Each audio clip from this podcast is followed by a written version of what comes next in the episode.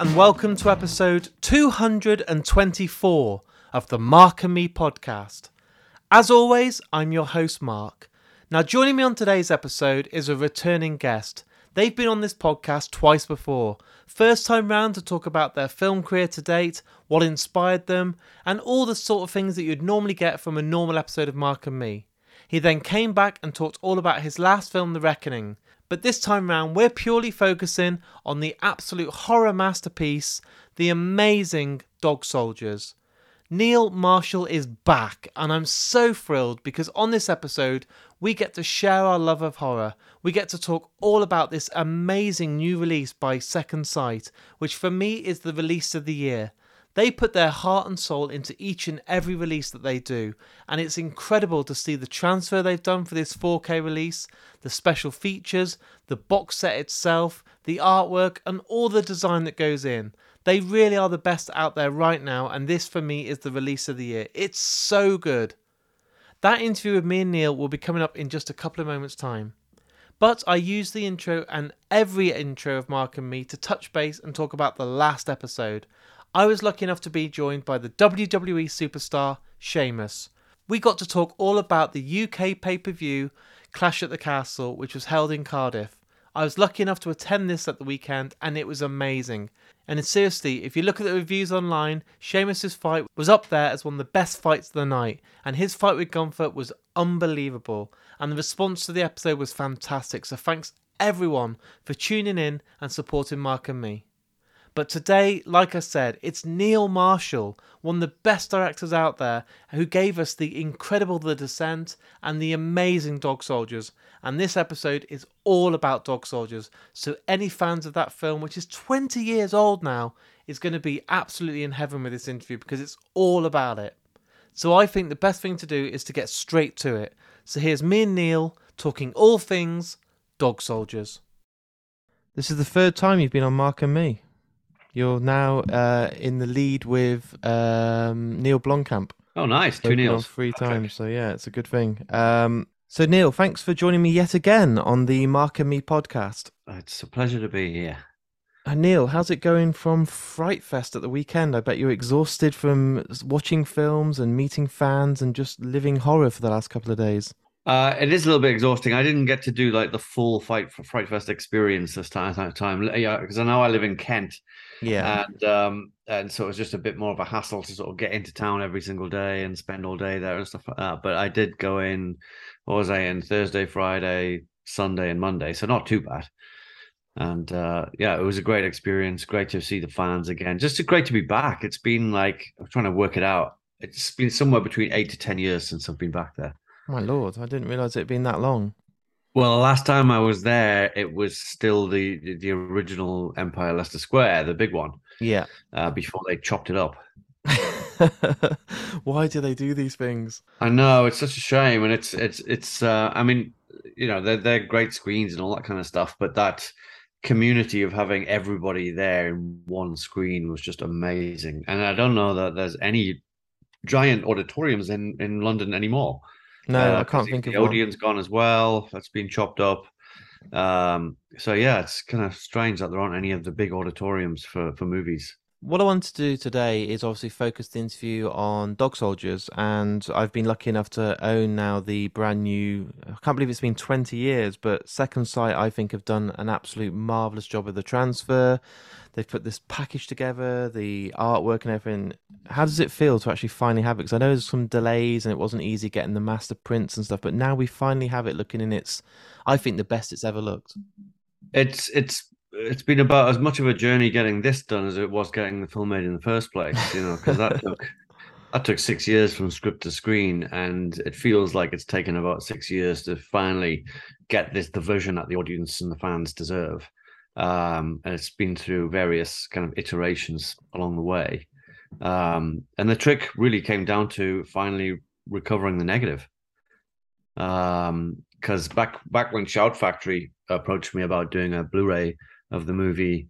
Uh, that must have been about six years ago, I think it was, and we went looking for the the the, the, the original Negs, um, and we couldn't find them anywhere. They were gone, so they ended up having to use a 35 mil print that I got from Pathé, um, that they happened to have a pristine un, unused print and so I, well actually they had two and i just snapped them up straight away i was like i i bought them straight away just to have them and um and and the and Shout Factory used that as their as their kind of master. So it was it was good, but it wasn't as good as it should be.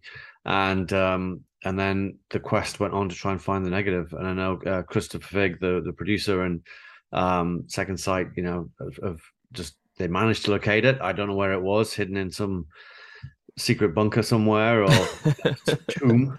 Uh, but they found it, and that enabled them to do this, you know, beautiful, beautiful restoration.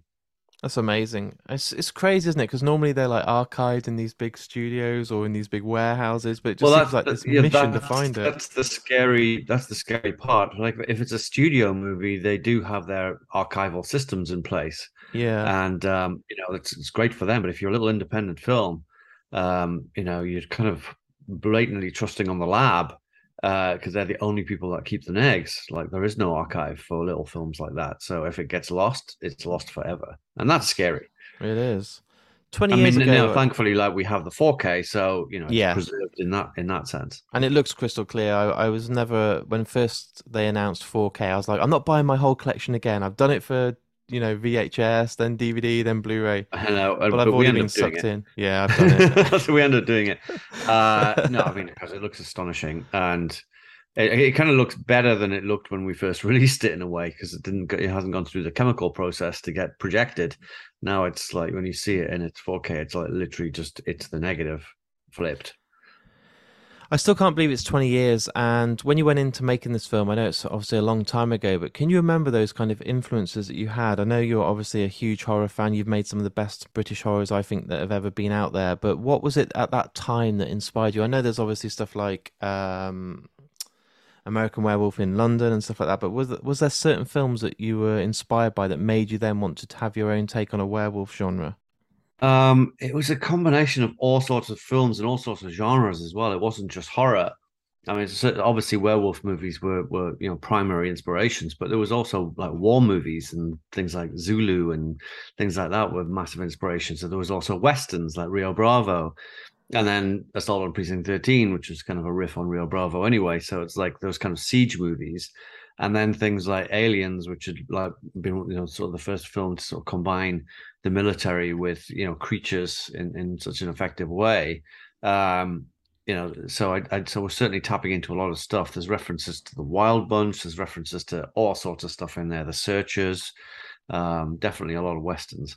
And wasn't your father and grandfather in the military, so you're influenced by that as well? Obviously, that's had a big impact on. you. Yeah, well, life. I think I think that definitely played a huge part in it. My granddad served in the Battle of the Somme. Um, I I never actually got to meet him. He died before I was born. Um, but I heard stories about him from my dad, and then my dad had also served in the army just after the Second World War and the occupation of Austria. Um, you know, kind of third man sort of sort of territory and um, he was telling me all you know i grew up on his stories about his experiences out there. And, and most of those stories seemed to be very humorous stories. There was a kind of a comic dark comic edge to them. I mean for example one of them was he always used to tell me how the, the british squaddies used to go down and throw snowballs at the russian sentries but the russian sentries used to shoot back. Um, so, stop but, throwing snowballs. Yeah but like I just thought that this was like eh, eh, you know such such a such a thing about characters and and you know national characters and such like and then but it was also like it was told with humor like you know they were shooting at us but it was funny. So um I like that kind of gallows humor and I think that definitely kind of rubbed off and was very much part of part of Dog Soldiers. Um and I'd also like I'd seen a lot of films that depicted like British soldiers in a fairly negative way um and I kind of wanted to do an authentic depiction of as, as authentic as possible of British soldiers. Like I'd seen, uh, you know, 28 Days Later come out a couple of uh, years earlier or a year earlier or something like that. And and that kind of depicts British squaddies as in a really negative way. Yeah. Uh, that they're all completely lost their minds within, you know, a month. Um, was I thought, yeah, was not only unflattering but unrealistic. Um, so I, I I felt it necessary to kind of, you know, do do them uh, respect due, you know. Definitely. And when I and when I watched the film again this week, obviously it must have been about three or four years since I've seen it with the second sight release. I was sitting there thinking to myself how it doesn't look 20 years old. And I think this is because, like John Carpenter, you are heavily using the practical effects, which I love. And I think, you know, all my favorite films are practical effects. And I know there's not much CGI. And that's obviously a conscious choice by you. And is that because you wanted it to look so it wouldn't date and you could do these effects that just look real on the films that you've all mentioned today that have inspired this? They're all relying on the heavy use of practical effects. Yeah, I mean, it's it's partly that I I, I didn't necessarily think it was because it wasn't going to date because it, it never occurred to me then that like twenty years later people would even still be watching the film. So yeah, um, you know, it's amazing that they are, and it's amazing that it does look like it hasn't dated.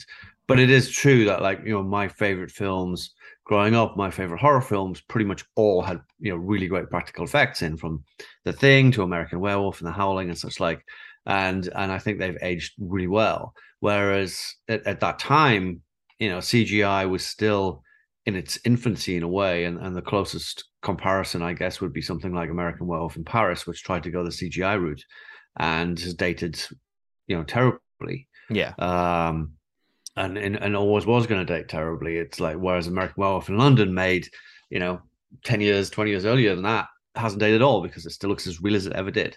Um, so I, I, definitely want to apply all those principles to it. And I just think it's better on set. It's better for the cast. It's just like better all around if you can do, you know, guys in suits or, or whatever it is, or, or animatronics or something like that. That's just real and, and practical and there and slimy and disgusting. And, and, you know, nothing comes close to reality. No, definitely. And what do you think it is the secret for the endurance of this film? Because, like you said, you never expected people still to be talking about it or never mind watching it 20 years later. But You've just sold out a screen in London showing this. The Second Sight release on my Instagram and Twitter right now, everyone I know that loves horror has bought this. So it seems know, that everyone has this huge selling like cakes. Yeah, um, it just it just it's got a real affection. People have a real affection for it, and I think, as you say, it's kind of ageless in that you know we did an orchestral score for it and things like. That. We didn't put like contemporary music on it at the time, which would have dated it. Um, there's nothing about it that says when it's shot or when it was set, really, um, beyond maybe like just types of weapons the soldiers use. But I think they're still using the same weapons now, so really yeah. that doesn't make it much at all. So there's all of those factors, but I think it's to do, it's to do with the characters. Everybody just loves those characters and wants to spend time with them, and uh, and and pass that on to new generations of people. You know, because it was always designed to be like the ultimate like post pub movie of like you go to the pub, you come back with your mates, and you stick this on, and it like it hits all the right buttons. You know, it's got the action and the, violence, but it's got humor and laughs, and it talks about football and all that kind of stuff. That uh, you know, I intended it to be that kind of audience, and I think that first of all, that audience loved it at the time, but now they've passed it on to their their their sons and such like who are coming back from their pub and their sons and their daughters or whatever. Um, to, to watch now. And, and and it also hit really big with the squaddies themselves. I'd heard a fantastic rumor at the time that it was like the most watched movie in Iraq by the oh British wow. squaddies. Um, and I always like was like I want to watch it with a bunch of squaddies. I think it'd be hilarious. Uh, but I never got to. But yeah, I heard that like the you know the British Army like really love it as well because it's it kind of shows them in an honest light, you know. And werewolf movies, I think, are so hard to get right. Uh, very few stand above and really shine out. And we've mentioned a few today, but there's not many. Why is it, do you think, Dog Soldier stands out as just a classic werewolf film? Do you think it is the practical effects? Do you think it's the the casting? Yeah, it's a little bit of everything. It's definitely the characters and the casting. It's definitely the practical effects, but I think it's also because we try to do something with the werewolf myth. Yeah, like it wasn't about the curse of the werewolf. It wasn't about somebody becoming a werewolf. You know, as so many werewolf movies are.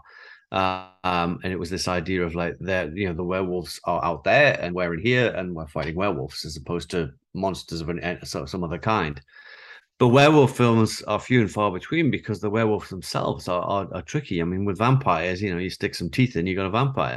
it's so um, true. You know, you know, zombies and stuff like that are a hell of a lot easier to do than a werewolf. Yeah. Um, unless you know, well, even if you do do CGI, it's still really complicated to make it look good. Um, and if you go the practical route, you've got to build a werewolf, which isn't easy. So you know, and and not you know, for even for hours, it like it took up a big chunk of the budget. So, um, yeah, that's that's the thing. It's like why there's a lot less werewolves movies than there are like vampire movies and zombie movies. And I was listening to the audio commentary, and you was on there saying that when there's a scene with Megan and she cuts the hand uh, on a sheet of glass, Mhm. and at that point when you recorded this, you were saying that that could have set up a sequel all about the werewolf DNA. Um, this is on my original DVD I had back in the day, and so that was a, that was a very drunken commentary, was it? yes, but um, it was great to listen to it again and hear how this story was about. And I've seen, obviously, over the last sort of 10 years, every interview people are asking you about a sequel. But Mhm. is it any closer to actually happening? Because I've seen you on record saying it'll never happen and it's pretty much burnt out. But the last time I spoke to you, you said, well, watch this space. And here we are six months later. Uh, we're, well, we're we're closer than we were six months ago. That's always Um, good. No, it's it's. I mean, it's it's more of a possibility. Various things have like changed and various things have fallen into place and stuff like that. But it's it's closer to happening now than than it has been for a while. But uh, there's still no there are no certainties. I'll know it's happening when when I'm at the premiere. Yeah. So that's what I always said about the first one. And I think it was, I can't remember which director it was who said like, yeah, you you know, it's real when you show up at the premiere. Um, you know, these things are so fragile up until that kind of point, and so um, I don't know. Well, I can only say I, I, I wish I could tell you something otherwise, but um, I know that that you know, as far as I'm concerned, is I'm open to doing one now. And Yeah. I, there was many years when I was just like, you know, if if it's not going to be done right, I don't want to do it at all.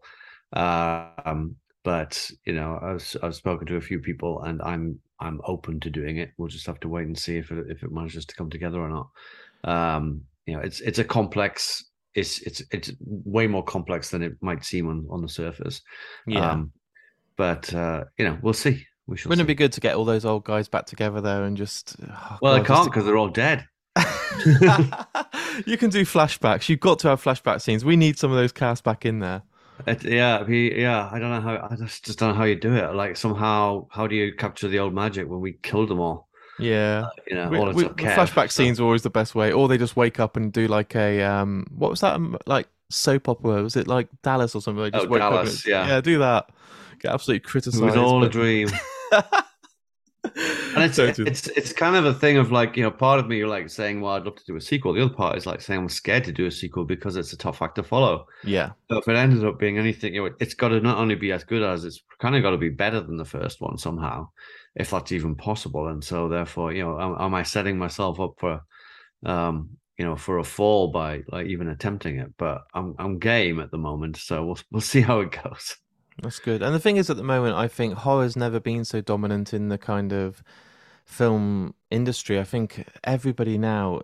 I remember when I was growing up, no one talked about horror. Horror was that kind of, oh, why do you watch those rubbish films like Nightmare on Elm Street and Child's Play? But now it's like the biggest thing. Everyone I know is abs- absolutely obsessed. So it does seem like there would be a huge audience out there waiting for this.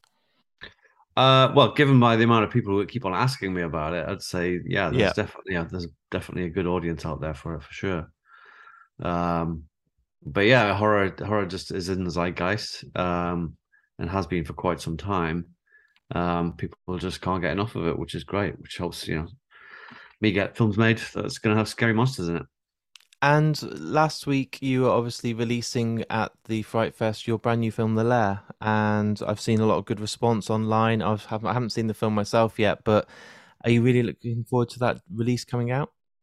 Uh, yeah, I'm still not 100 percent certain when it's coming out, but um, uh, I know it's it's going to be theatrical in the US. I'm not sure about the UK. Yeah, Um, but yeah, I'm really really happy with it. I just set out to make a really fun movie that doesn't take itself too seriously because I thought my previous one maybe took itself a little bit too seriously. So um, I just wanted to have fun with this one and do a good old fashioned monster movie and um, tie in some elements of things like Dog Soldiers and Descent, and then just bring a bring a new spin to it all. And what have you got lined up at the moment? Are you still filming another brand new film? Is that with you Charlotte? Is that I've- happening at the moment? Yeah, no, we just wrapped uh weekend before last. We wrapped on Duchess, which is uh our gangster movie, our, our violent gangster movie. Do you ever sleep? When do you stop working? Uh, I'll sleep when I'm dead. Yeah.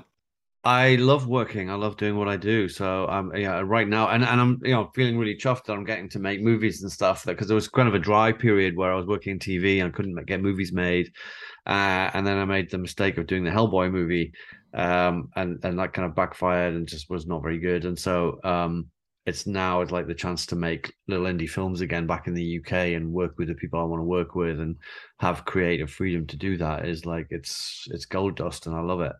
Um, so I'm just I'm happy to be making movies and if I can make one a year, I'll be very very you know chuffed.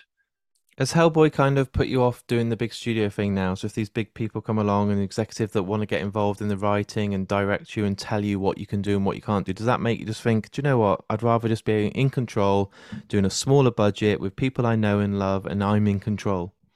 Pretty much. I mean, as a, as a as a just as a creative experience, the, the difference between say Hellboy and The Reckoning, where like Hellboy, I had fifty million dollars and no no creative control whatsoever. And then on the Reckoning, I had like two and a half million dollars and 100% creative control. And although they were both very very difficult in their own rights, uh, the Reckoning was just vastly more satisfying and just left me feeling so much better at the end of it, despite all the adversities in getting it made, like, you know, on a tight schedule and a tight budget.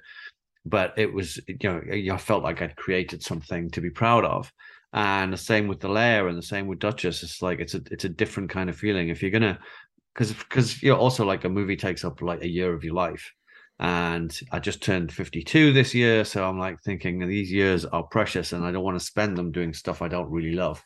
Um, i don't want to spend them you know on things for other people. I want to do it for me and for the audience and for the fans um, so that's kind of my thinking at the moment i mean if if the Broccoli's come knocking and saying, "Would you like to do a James Bond movie?" I am there.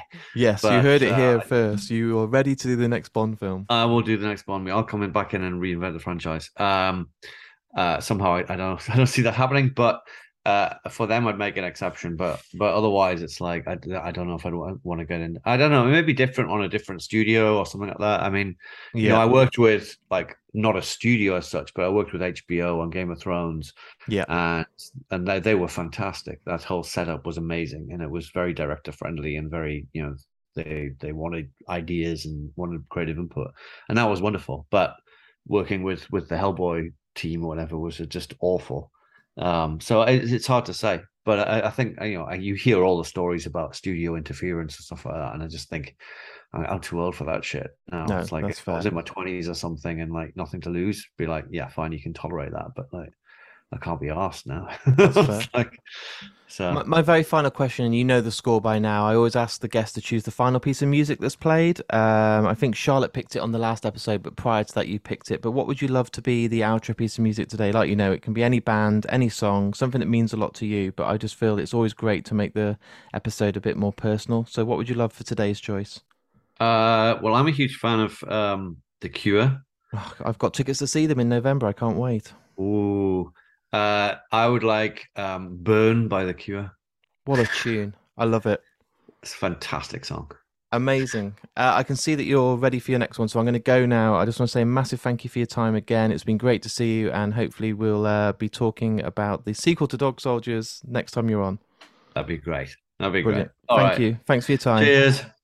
So there it is. There's my interview with me and the amazing Neil Marshall. As you heard, we focus purely on the amazing Dog Soldiers today. It's an incredible film, and if you haven't seen it, please go and check it out. There's no better time to go and buy this thanks to the amazing Second Sight.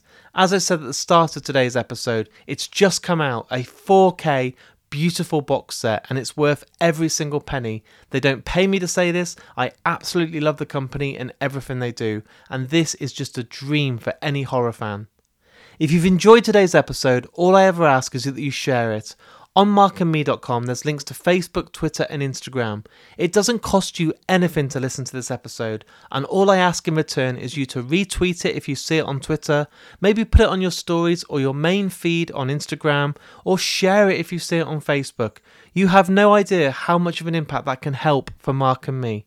You might just have a random friend on your list that loves horror who sees that because you've retweeted it or shared it and suddenly checks out the podcast and then stays for the long run. And that is the best marketing I can do. I'm a one man team. I don't have budget to go out there and pay for these marketing teams and all these producers and engineers. It's all down to me. So you might think just hitting retweet isn't a big deal. It's absolutely huge. And if you've really enjoyed today's episode, why not support me on Patreon? Each and every month, thanks to my amazing friends at Richer Sounds, I have some fantastic prizes to give away. Not only that, you'll get a set of badges and stickers as soon as you sign up, which are exclusive just to people on my Patreon. I'm going to launch this month Patreon only episodes as well. I'm going to provide more backstage and behind the scenes videos, and so, so much more is coming your way. So if you really have enjoyed today's episode, for as little as £1 a month, you're getting at least 8 episodes. Why not jump on the link, give me that little bit of money, and see just how far I can take this? I'll be back in only a few days' time with a brand new episode. So until then, look after yourself, take care, watch Dog Soldiers, and I'll speak to you all very soon.